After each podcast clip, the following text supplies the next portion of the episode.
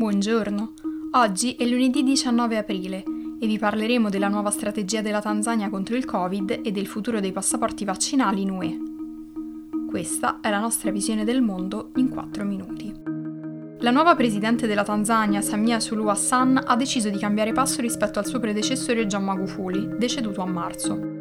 Hassan non solo ha messo fine al negazionismo di Magufuli, ma rivolgendosi a funzionari governativi e militari ha annunciato l'intenzione di nominare un gruppo di esperti scientifici per gestire al meglio la risposta alla pandemia.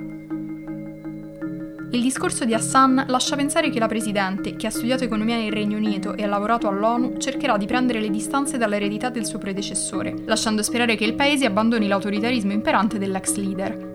Da quando è subentrata a fine marzo, Hassan ha nominato nuovi ministri degli esteri e delle finanze e ha iniziato ad allontanare dal governo le figure vicine al suo predecessore. Magufuli è stato eletto presidente nel 2015 come candidato del partito Chama Chama Pinduzi e ha guadagnato notorietà con la promessa di combattere la corruzione.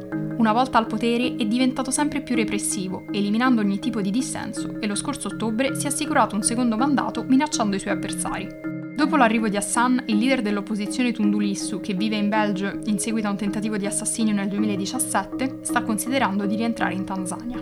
Infine, spostandoci in UE, i passaporti sanitari potrebbero presentare gli stessi problemi delle app di tracciamento.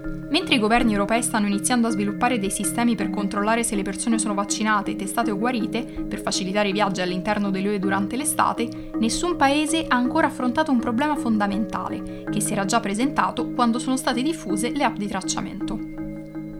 Per fare in modo che i 27 Stati abbiano accesso ai dati sanitari dei viaggiatori è necessario creare dei sistemi informatici capaci di interagire e scambiarsi informazioni. Si tratta di una questione difficile da gestire perché alcuni paesi, stanchi di aspettare, si stanno già muovendo in autonomia. Un esempio è l'Estonia, la cui app di tracciamento non interagisce con quelle degli altri paesi europei e che vorrebbe lanciare il suo passaporto vaccinale entro fine aprile.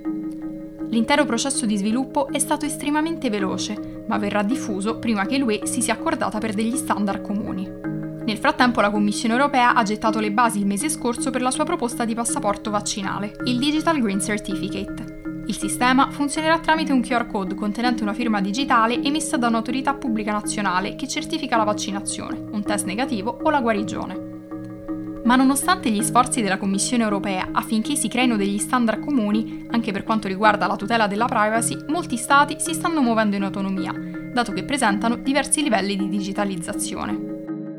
L'Estonia sta lavorando con l'Organizzazione Mondiale della Sanità, che sta sviluppando i propri standard globali per un certificato di vaccinazione intelligente.